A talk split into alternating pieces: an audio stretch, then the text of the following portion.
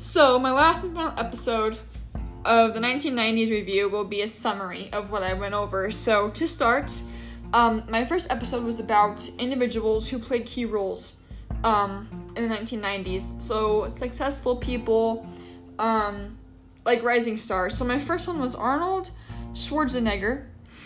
Um, we said that he was a rising star and he played roles of such as a Terminator because of um, the kind of person he was, the um, strong, muscular kind of guy he was. He was good for those roles. And then the next person we had was Tom Cruise. Talked about um, the attractive. He was a young, attractive star, 28, um, playing in hit movies, and by the time, by and sorry, in just 1990 alone, he made 19 million dollars. Um, and then my last and final one for the individuals, the successful people, was Michael Jackson. I mentioned that he was one of my favorites. I love his music and um, wish he didn't go the way he went, but uh, he'll always be remembered for the uh, successful music and the um, songs that he wrote. And then my next one is Major Events. I talked about Freddie Mercury and his death. Um, died of AIDS. He was the lead, the lead singer of Queen. um, the band that sang uh, Bohemian Rhapsody, Another One Bites the Dust. Um, very, very good band. And I talked about uh, Harry Potter, who was a character in a book series, and the first the first book in the series came out in 1990. Um, and then I talked about Bill Clinton and how his impeachment was rendering because of his uh, affair with his secretary. And then my next one was food.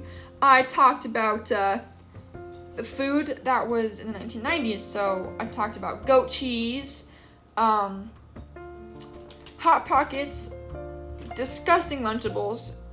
Don't know why people thought those were good. Chinese chicken salad with mandarin oranges. I definitely want to try that sometime. Pizza bagels, chicken Caesar salad, my personal favorite meal ever. Gushers and Dunkaroos. Sounds unhealthy and I totally love it.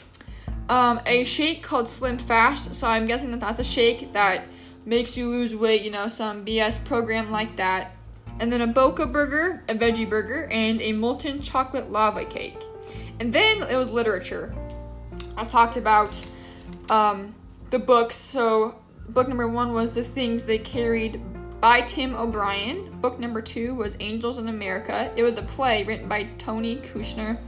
Book number three, The Secret History, written by Donna Tartt book number four and final book, The Virgin Suicides by Jeffrey Eugenides. And in that episode, um, I talked about them and kind of summarized a little bit.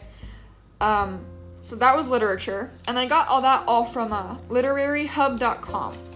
So that's where I got those from.